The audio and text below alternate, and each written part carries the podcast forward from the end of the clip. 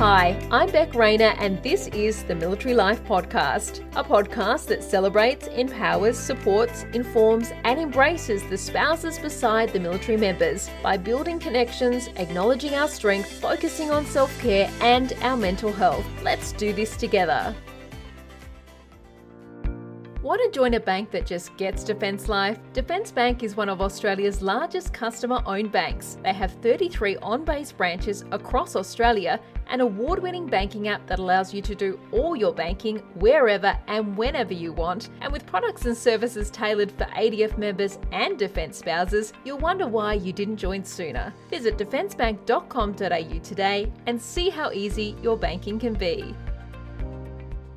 Welcome to the podcast, Defence Bank's Head of Product, Lending, Cards and Insurance, Kim Bowles. Thanks, Beck. Thanks for having me today. Thanks for coming on. Today, we're talking about buying a house and ADF grants, entitlements, and all the things. And I guess what we need to start with is once someone has made the decision to save for a house and have decided that they want to go down that path and research and, and do all the things when it comes to buying a house, what are the first steps? What should they be doing first when they've made that decision to save for a house? There's a couple of things probably straight off the bat to think about, Beck. And the first is any outstanding debts that you have at the moment. So if you've got any personal debts, try to reduce them or pay them down as much as possible. Thinking about starting with your higher interest rate debts, such as credit cards and personal loans. If you've got a spare couple of dollars each week or fortnight, just start whacking it off those and pay them down as much as you can. Because any debt that you do have, when it comes time to apply for your home loan, those debts will be factored in and it may affect how much you can borrow. If you use the home loan borrowing calculator over on the Defence Bank website, you can pop in your current income and expenses, which will give you an indication of how much you might be able to borrow. And you can play around with it. So if you put your current expenses in, you'll get one figure. And then if you see with those debts gone, you'll be able to see how much increased uh, borrowing power you actually have.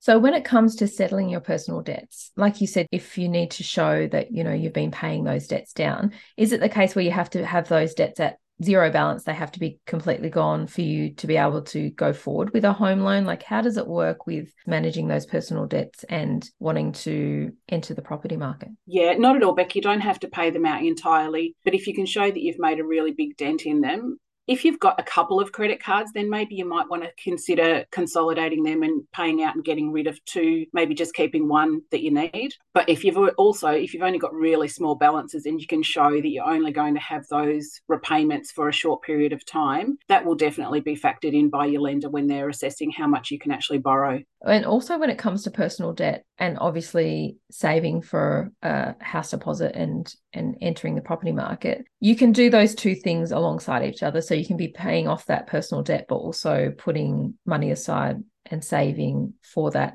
deposit. And that shows the bank that you are able to to do that and manage that. Definitely. So if you're putting some to pay off your debts at the moment, there, you can also have a look at a savings plan, and I'd say that's probably a must for most people getting into the property market. You can have a look at a savings planner. We've got a calculator on our website again, which shows you how much you might need to save each week or fortnight to achieve your deposit if you've got a set target of how much you want to save. Alternatively, you can say, okay, well, I can afford to save $100, $50, whatever, and it'll tell you how long it'll take to achieve your goal. But yeah, I would set up a separate account where you can put those funds aside without touching them. And you might want to look for an account that pays a bonus interest payment, for example, when you deposit funds each month, but you don't withdraw from it. It just helps you achieve your, your goals a little bit faster. And so, how can someone considering entering the property market decide between buying an investment property or buying a property to live in?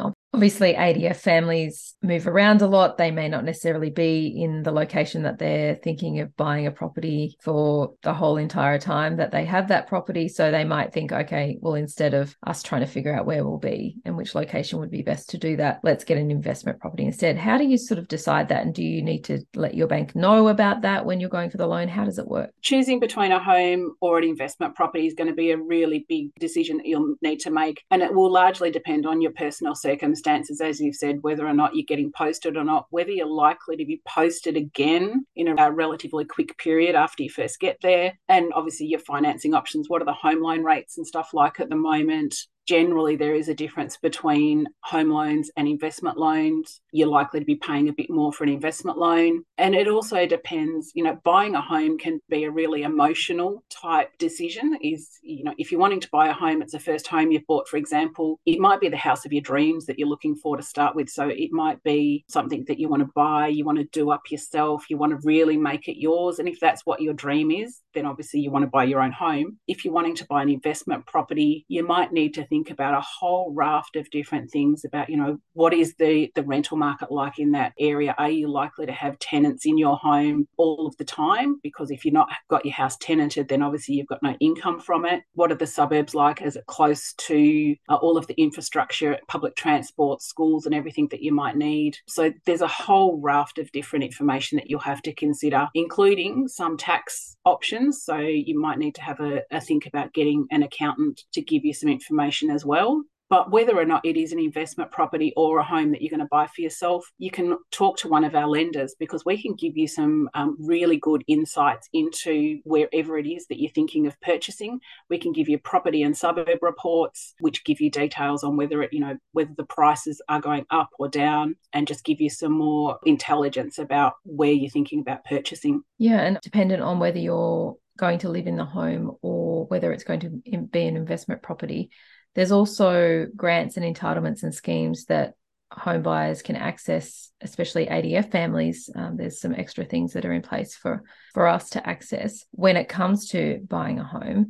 Where do you even start? I mean, I guess let's start off with what there is specifically for first home buyers because there's there's some different things in place for first home buyers. Of course, anyone thinking of accessing the grants and entitlements we're about to discuss will need to check whether they're eligible in the state or territory they are actually living in or are, buying in and and how it differs from state to state and territory. But I guess let's start off with the first homeowner grant what is that who can access it how do we get information about it yeah so as you said first homeowner grant it does it is one of those grants that does uh, differ from state and territory to state and territory there are property price caps for first homeowner grants, but it's not income tested. But you do need to be a first home buyer, as in you have never before owned property in Australia, either on your own or with a joint borrower if you have one. So generally they're around the the ten to fifteen thousand dollar mark, but as I say, it does differ from state and territory firsthomeownergrant.com.au, you'll find all of the information and it'll actually have links off to the individual states' websites, which give you all of the, the relevant information around eligibility. Okay, so uh, next up is the First Home Loan Deposit Scheme, which is now called the First Home Guarantee Scheme. What is that one about? Okay, so the Home Guarantee Scheme is now the overarching uh, scheme, which looks after several schemes. So we've got the First Home Buyer Guarantee, we've got the Family Home Guarantee, and we have the Regional First home buyer guarantee. The really exciting thing with all three of these schemes is that our ADF members have been considered and there are some exemptions available to them. So the first home buyer guarantee, as it sounds, it's your very first home that you're purchasing. You need to have never before owned homes or property in Australia. It is income tested, so it's available if you've got an income up to and including $125,000 as a single or income up to and including $200,000 for couples.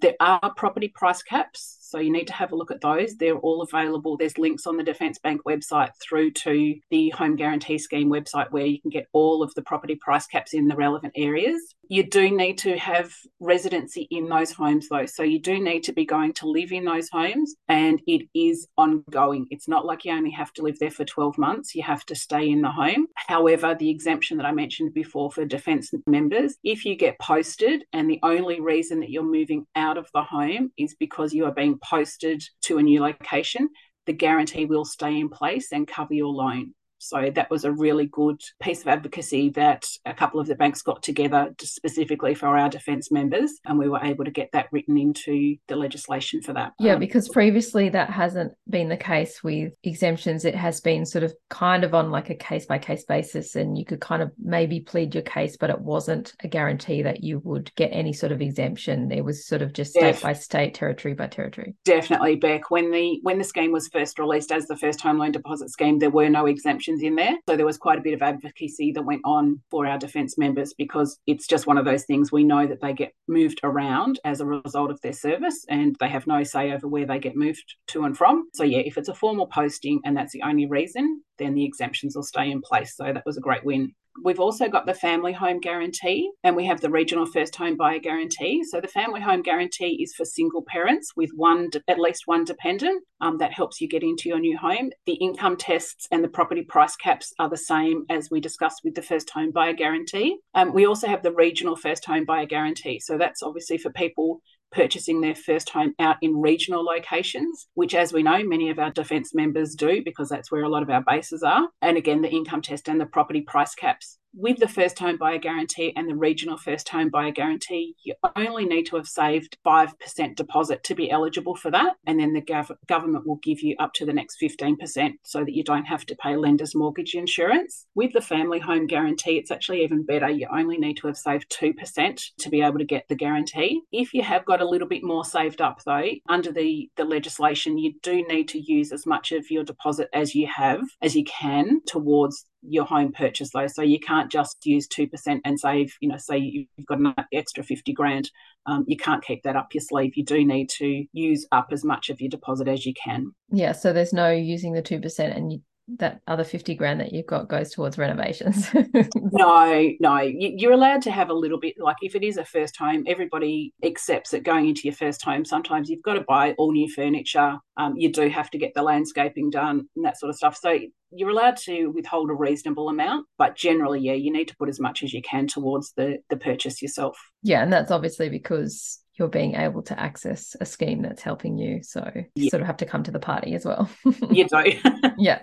So what about the first home super saver scheme? What what is that all about? How does that factor in? Okay. So the first home super saver scheme is for those who are putting in a little bit extra to their superannuation each pay. It doesn't apply to any funds being contributed by your employer or your normal super contributions. But if you are able to put a bit aside and extra into super, you may be eligible to pull some of it out to use as a deposit for your home. There are some quite strict criteria around it. So I would provide guidance to everyone and say seek some guidance from the ATO or your accountant if you are considering this option, because obviously it does affect if you're pulling money out of your super, it could affect you a little bit more longer term or down the track. Yeah. And so with the super saver scheme, and obviously people will have to consult their accountant and financial experts when it comes to their own individual circumstances.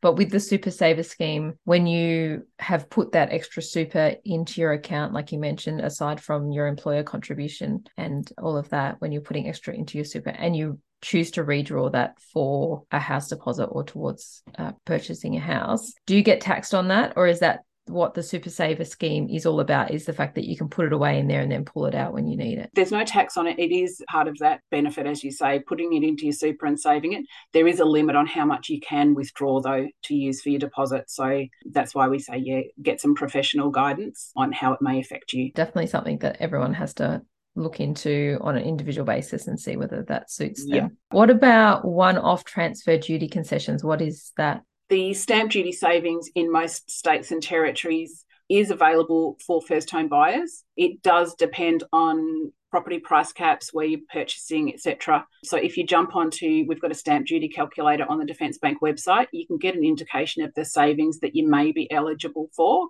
If you have a look, you could say, Yes, I'm a first home buyer, gives you one figure. If you click on No, I'm not a first home buyer, you'll see quite a larger figure in most cases, but that'll give you an indication. There is eligibility for all of that as well. Your conveyancer will generally be able to help you with all of your stamp duty requirements and how much you need to pay. They'll they'll sort that all out for you. They will fill in any uh, applications that you need for stamp duty concessions. So that's where you need to head with that one. And do those differ from state and territory? They do absolutely, Beck, and there's some really big changes happening with stamp duty in the various states at the moment. New South Wales, for instance, are in the, the midst of implementing a new system where you can pay your normal stamp duty up front or you can pay a monthly property tax. Um, there's some really big implications there. You need to, to really get some guidance and do some calculations to work out uh, what's going to be best for you in those circumstances because it depends on how long you're planning on staying in a property, for example. So you need to really do your do your sums on that one to see what's going to be the best option. But definitely from state to state, the amount of stamp duty that you need to pay differs quite substantially. Yeah, which is so tricky for ADF families because obviously they're moving around. They don't necessarily know where they're going to be purchasing a property. They might just be saving and thinking, okay, well, let's just save, save, save. And then when we get to a location that we think, okay, now we're ready to purchase a property, whether it be that they purchase in location or they say, okay, well, we want to actually purchase an investment property somewhere else. But like, it's trying to consider all those different rules for the different states and territories. And I guess the the yeah. beauty of giving them all the information in this episode is that they will have all the details for the different locations so that they can go okay well our possible postings might be darwin perth and canberra and so let's figure out what we are eligible for and what we need to factor in for those locations. Absolutely and that's the beauty of all of the calculators we've got on our website. They are particularly the stamp duty one that we're talking about now. You can go in by location and you can see what the impact is you can see how much you're going to need to save or have put aside. Some states you may need to pay your stamp duty up front. Some of it may be settled uh, and payable at the time of settlement on your home loan. So it's um it is one really big thing to consider. Yeah, and then we might have people thinking, okay, well, it actually works out better for us to get posted this lo- location, so let's put that as our pre- first preference. yeah, absolutely. All of the things, your fees and charges on your home loan, um, because they do change significantly from location to location, it may have a really big impact on you. Absolutely. And so, what about new home build grants? The federal government new home build is not around any longer. There are a raft of grants available and there are just so many little grants and some of them there's a couple that are you know two and three grand that you might get in some locations others have absolutely nothing. It's really something you need to do a bit of homework on for new home builds but generally there's not a lot around for new home builds any longer and it's all covered under uh, either your first homeowners grant or your home guarantee schemes so, is there anything else that people should be researching when it comes to purchasing a property, saving for a first home? But are there any other grants or anything else that people should look out for? There's not really any other grants. What you do need to consider, though, is more often than not, you'll have either a solicitor or a conveyancer acting on your behalf. So you do need to consider their costs as well, and they'll generally add them at the time of settlement. So you'll you'll pay that at the time of settlement. So you might want to have a look around and get a quote from a number of conveyancers, for example, see how much they're going to charge. As a rule of thumb, we would generally say to you that you need to have 5% of your purchase price for your fees and charges, conveyances fees, stamp duty, all of that sort of stuff obviously we've spoken about the grants and and the different things that are available for new homeowners but for home buyers who already have a property what exactly out of those things are available to them to access when it comes to grants entitlements and schemes? Unfortunately for anyone who is onto their second or subsequent property there's no grants available for them. Everything is really geared towards getting people into the property market with their first home so aside from all that we've just obviously discussed, there are some other schemes, grants, and entitlements available that are specific to defence members. Let's talk about that thing called DOHAS. What exactly is DOHAS? Okay, so DOHAS is a scheme aimed at assisting our defence members to achieve their dreams of home ownership. So, if they're purchasing, refinancing, or building a home to live in, and they get a loan through a DOHAS approved lender, then they may be eligible for a subsidy on their home loan. So the subsidy is a portion of the interest payments, which is about 37.5% of your interest payments. It does change from month to month, obviously, depending on interest rates and average house prices, but it's a considerable amount which just gets paid straight off your home loan each month directly from DVA. There are some eligibility requirements, obviously. You must have served for at least two years before you can be eligible for DOHAS. That's one of the recent changes that came in is a reduction in the eligibility. So for two years, you get tier one. At four years, you get tier two. And if you've served for eight years, you'll be on tier three. And as you advance on your tiers, the DOHAS subsidy that you get increases. So it's it's quite a good benefit to help you get into your home. It doesn't have to be a first home either.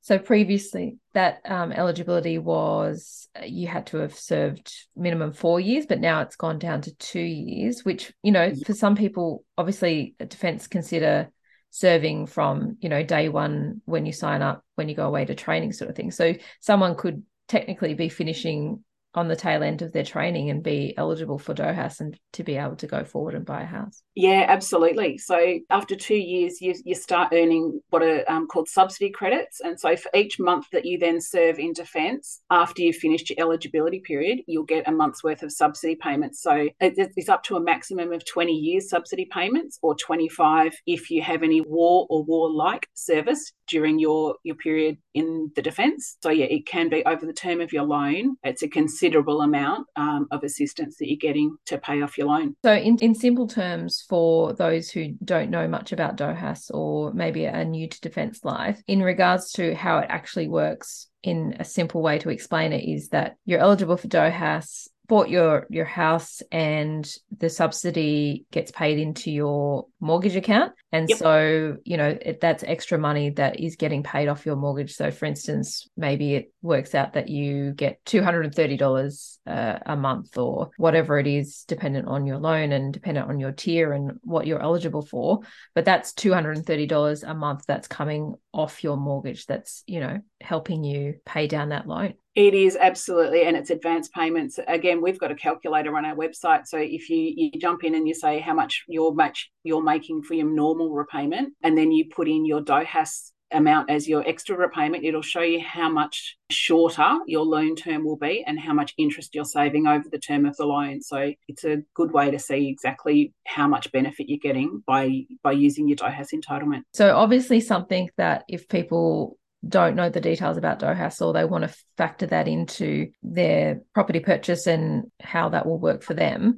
where is the best place for them to find information about DOHAS and so they can, like you said, figure out how that will work for them? So, Beck, our lenders can give anybody wanting to know an overview of DOHAS and information about our DOHAS loans and how they work. But to get information on eligibility and entitlements, the best place to go is the DOHAS website, which is dohas.gov.au. It's got a, a heap of information about whether you're purchasing, whether you're refinancing, if you're going to build your own home. You can it, it walks you through the process of applying for your DOHAS certificate of entitlement, which you'll need to give to your lender. So much information there. But if you can't find what you're looking for, you can also call DVA and have a chat to somebody and ask all of the questions that you need, confirm or clarify any questions you have around your eligibility, and they'll be able to walk you through everything. Yeah, and there's no silly questions because some of that stuff can be a little bit complicated. I mean, what is what does DOHAS even mean? That's an acronym that people are probably like, well, what is what is DOHAS?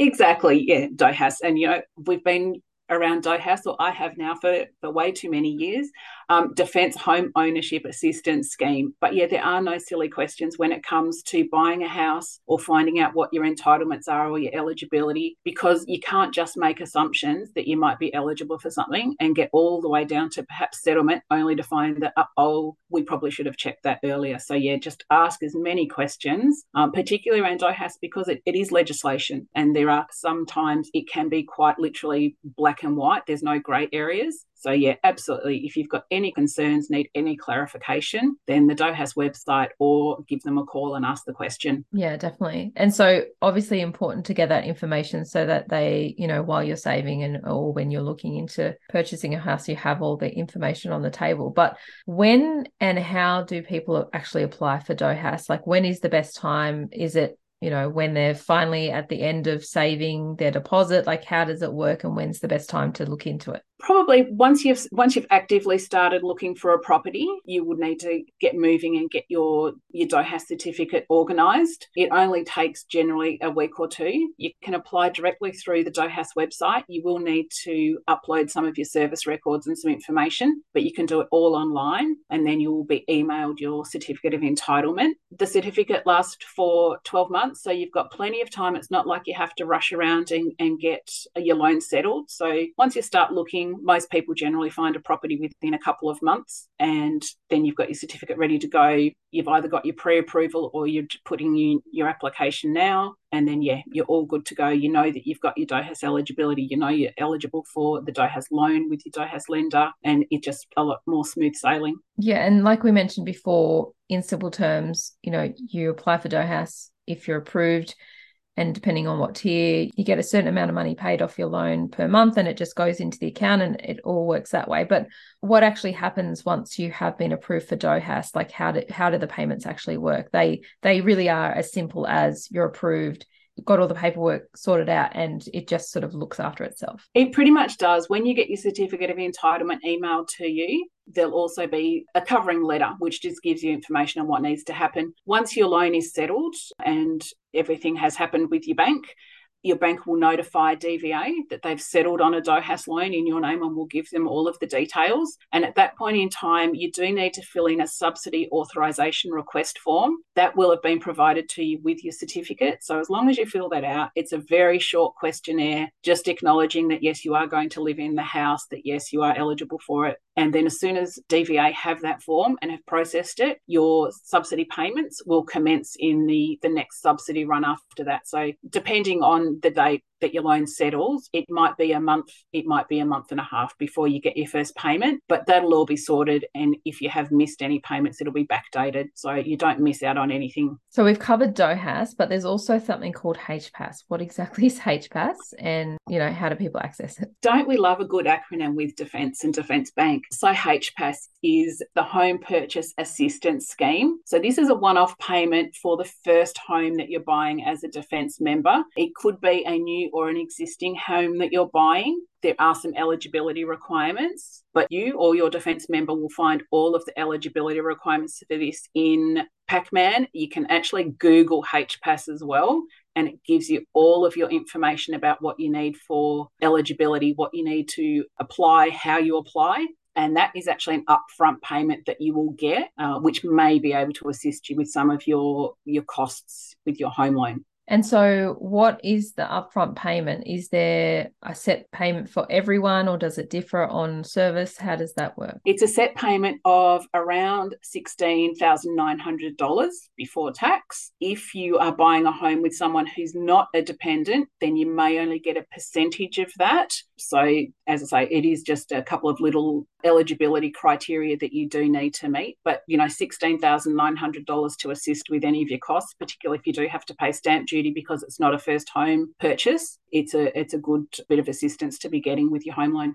Yeah, that's a huge chunk and you definitely want to make use of that and find out the information in regard to that. That can't be used for you towards your deposit, though, can it? It can't be used towards your deposit, no, Beck, because generally it's only going to come in a few days before your loan settles. So it's not something that's guaranteed that you're going to have because it's because there is that t- application period and we can't guarantee when it's going to be paid into your account. Unfortunately, it doesn't count towards your deposit. Like with DOHAS, when and how do people apply for that? When is the best time for them to actually go forward and apply for that? You're going to need to know that you've got what your home is that you're purchasing. So once you've actually signed all of your paperwork, then you want to get started on your HPAS um, application and get that get that moving. So you can apply for that online. There is a form that you need to fill in, and it's all available uh, on the website. That you can, as I say, if you Google HPAS, all of the information, all of the links are there for you to find the application, and it steps you through what um, what supporting documentation that you need to go with your application. Great. So we've covered DOHAS and HPAS. What about the home purchase or sale expenses allowance? And that's probably also got an acronym that goes with that one. HEPSI. Well, that's the way that I say it anyway.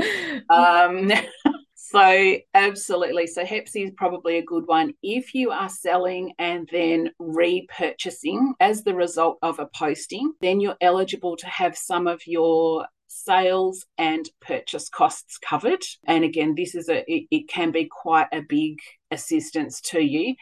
This is something that is a reimbursement though. So this is not paid upfront. You're not going to get these funds before your home loan settles because you're going to have to show evidence of what your costs are to get the reimbursement for this one. So it covers all of your things like any real estate fees that you're paying, any commissions that you're paying to your real estate agents at both ends, any costs that you've got, any costs for conveyancers, loan application fees, in some circumstances, lender's mortgage insurance if you've had to pay it. So there's a raft of fees and charges that this covers. And so it, it can be quite considerable. Again, it's all available on the government website and you can just Google HEPSEA, as in H P S E A, if you can't remember the whole the whole term and it goes through all of the costs that you can claim, any costs that you can't claim, and again, what documents you're going to need to submit with your application for reimbursement. Yeah, so good to know that all of these things exist and accessing information about it and actually researching and, and seeing how it'll fit with you and your family is obviously a good thing to do ahead of time, but also, not, yeah, just in general, knowing that these things is, exist so you don't miss out on anything or, you know, maybe so you make sure that you're purchasing in the right area and you can technically access all that you you want to be able to access with all of that information in mind. I guess now that we've covered DOHAS, HPAS and HEPSI, what about interest rates when it comes to figuring out what you can afford in regard to a home and and purchase amount how do home buyers account for interest rates? Really big hot topic at the moment beck because interest rates are in a, a really volatile environment at the moment. And as we all know they've risen so much over the last eight to ten months it's really going to be down to personal preferences. You need to be able to understand how much you can afford to, to make in repayments. So on the Defence Bank website, we've got borrowing power calculator so you can see how much you can afford to borrow. But then we've also got repayment calculators so that you can calculate how much are you going to have to pay on a weekly, fortnightly, or monthly basis. You can um, do calculations based on a fixed or a variable interest rate. Obviously, with a variable interest rate, your repayments are subject to change change every single month if there's movements by your bank as a result of Reserve Bank of Australia official cash rate changes. So that's one thing to think about if you do take a variable rate loan. If you take a fixed rate loan, generally your rates are going to be a little bit higher. But the one thing that it does give you is absolute certainty for a period of time in how much your repayment is going to be. So you know and you can budget that you've got a set figure that you need to make on your home loan each week, fortnight, month, however frequently you make your repayments. So, depending on what you've got going on in life at the moment, you might want that certainty and you might be willing to pay that slightly higher interest rate at the moment. Otherwise, you might just choose to, to go with the variable and just, yeah, just know that you might need to make incremental increases in your repayments. Or if they decrease official cash rates, we might see some decreases. But yeah, it's it's all just whatever's happening in the market at the moment with the variable. It could go up, it could go down, but you just need to be aware that it, it is subject to change. So, when it comes to saving for a deposit and then going forward and applying for a home loan, what happens in regard to the bank factoring in increases in interest rates? Do they look at what you can afford in regard to repayments and say, okay, well, we need to factor in if interest rates go up a certain amount that you can still afford? Like, what is the buffer that banks look at by law, we have to have a repayment buffer when we calculate how much you can afford. And at the moment, that's 3%. So if the if the current going rate, for example, is say 6.22%, we're actually calculating at 9.22% to make sure that you're able to re- make those repayments and not get into financial difficulty if interest rates happen to, to move. So we definitely factor that in. We also have living costs. We factor in an increase in living costs. We know that everybody is different different in that respect. So we have a, a set benchmark for living expenses. If you think that you have higher living expenses, then we'll we'll use your figure. But we also then have a minimum benchmark that we're using so that we are really taking into account all of the expenses that are not negotiable. You know, you have to have your food, you have to have your car and fuel, childcare, things like that. We take all of that into account and make sure that that's all factored into your ability to make your repayments because the last thing we want is for you to get into a home loan and then start to get into financial difficulty So when it comes to, I guess, choosing between a variable and a fixed interest rate, what happens if, you know, you've purchased a home, you've decided to do the fixed interest rate, but then you d- you post out of the location or you decide to sell the property before the end of the fixed interest rate period. Like, how does that work, and does that have any sort of impact? Yeah, and it's a really big factor to, to think about, particularly for our defence members, because if you do choose a fixed rate, then it is fixed for that period of time. If you choose to pay out the loan or sell the house before that fixed interest period is up, then there is a break cost, which will all be determined by what's going on with interest rates at the time. But it could be a considerable amount for a break cost on a fixed home loan. So if you even think that there's a possibility that you might be getting posted out of location or that you might need to sell the house within a defined period of time, then you really need to think long and hard about whether a fixed interest rate is right for you because it may be cheaper in the long run to go your variable interest rate. Yeah, definitely. And and obviously with ADF life you you just never know whether there might be a crash posting or something that comes up that you didn't predict. So something to consider. So what about the big question of how to get the best interest rate possible? Obviously no one wants to be paying more than they have to, but how do people get the best rate possible? What's what's the insider tip? Oh, look, there's lots of things that you can do and obviously do your homework and you can go around to a whole heap of websites and you can find out what is the best rates out there possible. But you do need to ensure that you're comparing apples with apples because if you're on a on a package loan, for example, where you're getting a whole heap of discounts on other products and services, then you need to make sure that you're comparing same for same. If you just want a plain Jane vanilla home loan, then make sure that that's what you're comparing your loan with also. But you know, the best thing to do is go and talk to your bank. If you can see that they've got a better interest rate out there, ask them if your loan can go to that rate. If you can switch to that loan product you know, it's a really competitive market out there at the moment, and most banks will talk to you about negotiating or switching you into another product. Yeah, and that's even after you've got the loan and you're settled in your house. There's no reason why you can't go back and renegotiate. Absolutely. Renegotiate. It's so much easier to stay with your current lender rather than go through everything to refinance to another lender, having to get all of your documentation, having to get reassessed for a loan again, particularly in, at the moment where we know we've got interest rates going up, we've got property prices going down. You may not be able to to get another lender to to give you a loan if you've lost some of that equity in your home. But yeah, the best possible rate, ask. Also, you need to really consider who you're going to be banking with in regard to your home loan and you know huge commitments and purchases like that because when DHOAS comes into it when it comes time to possibly switch over to a different bank and refinance and change over, uh, that may impact your DHOAS. It will absolutely, Beck, because there's only three panel approved lenders for DHOAS at the moment. So if you if you're refinancing away to a lender who's not on that panel, then first off, obviously you're not going to get a DHOAS loan any longer, which means you're not going to get your DHOAS subsidy on a monthly basis. And when you're working out how much is that worth in in general terms, um, our lenders can help you work out how much your DHOAS subsidy is worth in percentage points. So you can really do some comparisons to see are you actually getting a better deal? It might be on face value, it might be a cheaper rate elsewhere, but when you factor in your DHOAS repayments, is it really? Yeah. And also when it comes to refinancing, your DHOAS payments can go down because they're they're calculated in regard to the loan that you took out originally. Yeah, and that is one thing that you need to, to factor in. Any changes to your DHOAS loan, you need to seek some guidance from DVA on how it may affect your loan, particularly if interest rates are going up and down. The subsidised loan limits change from year to year also.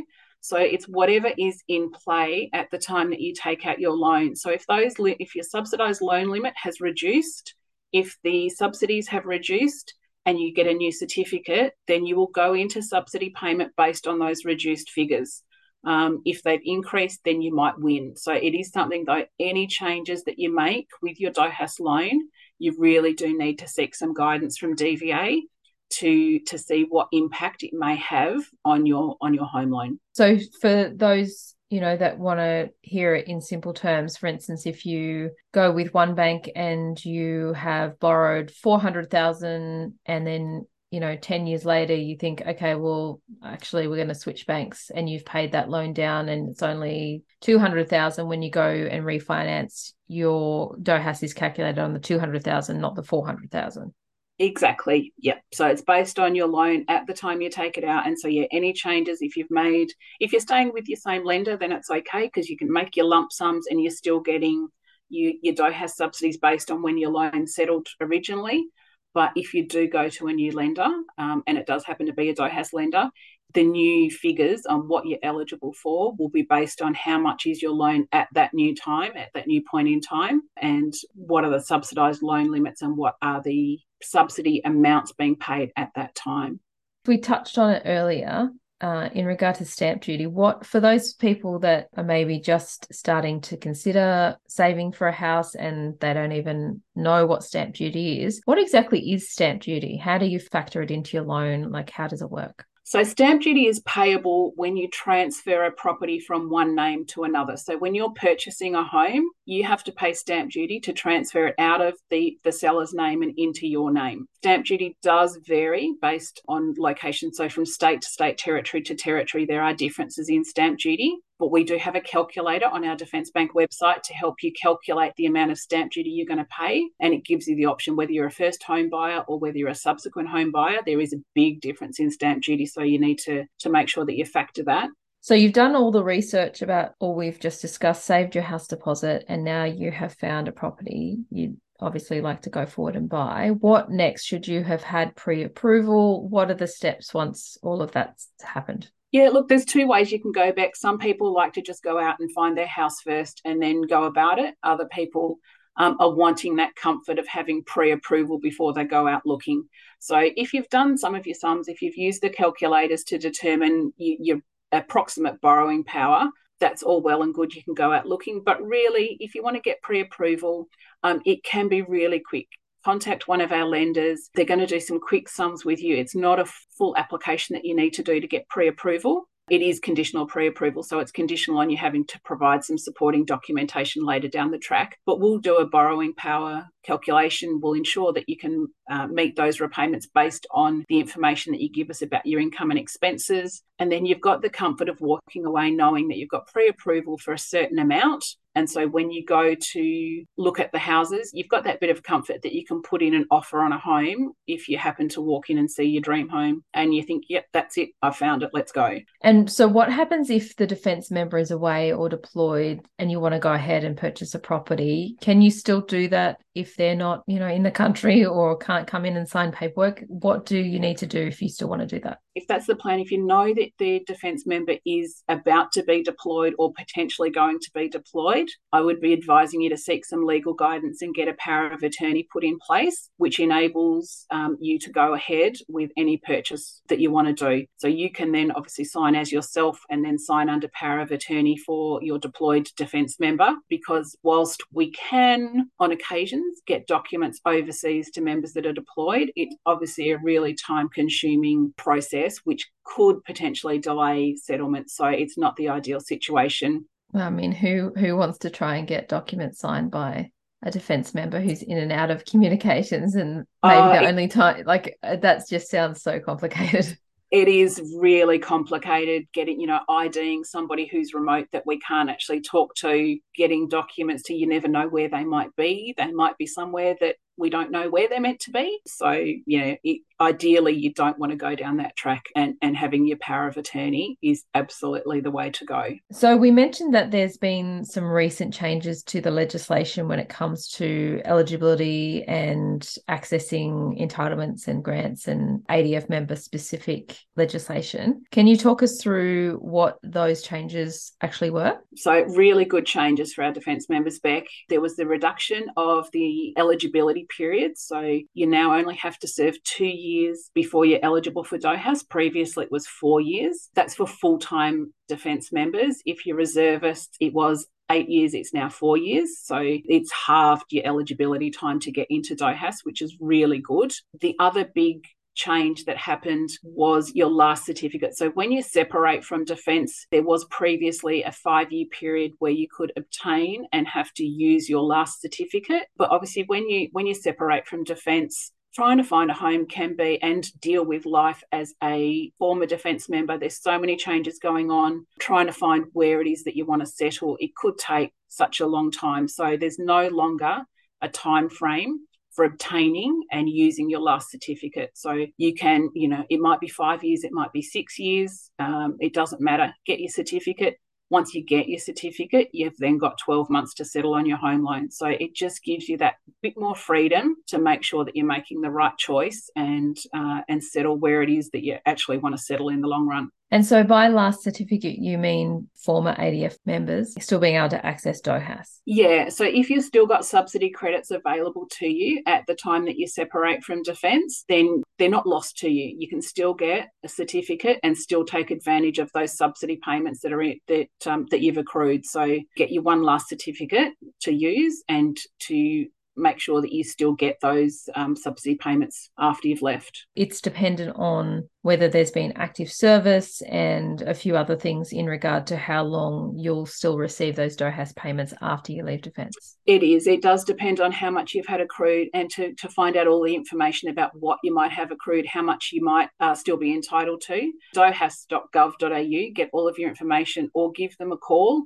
make them aware of your circumstances, and they'll be able to work out for you how much DHOAS subsidy you might still have available to you. It's something to be aware of and factor in, I guess.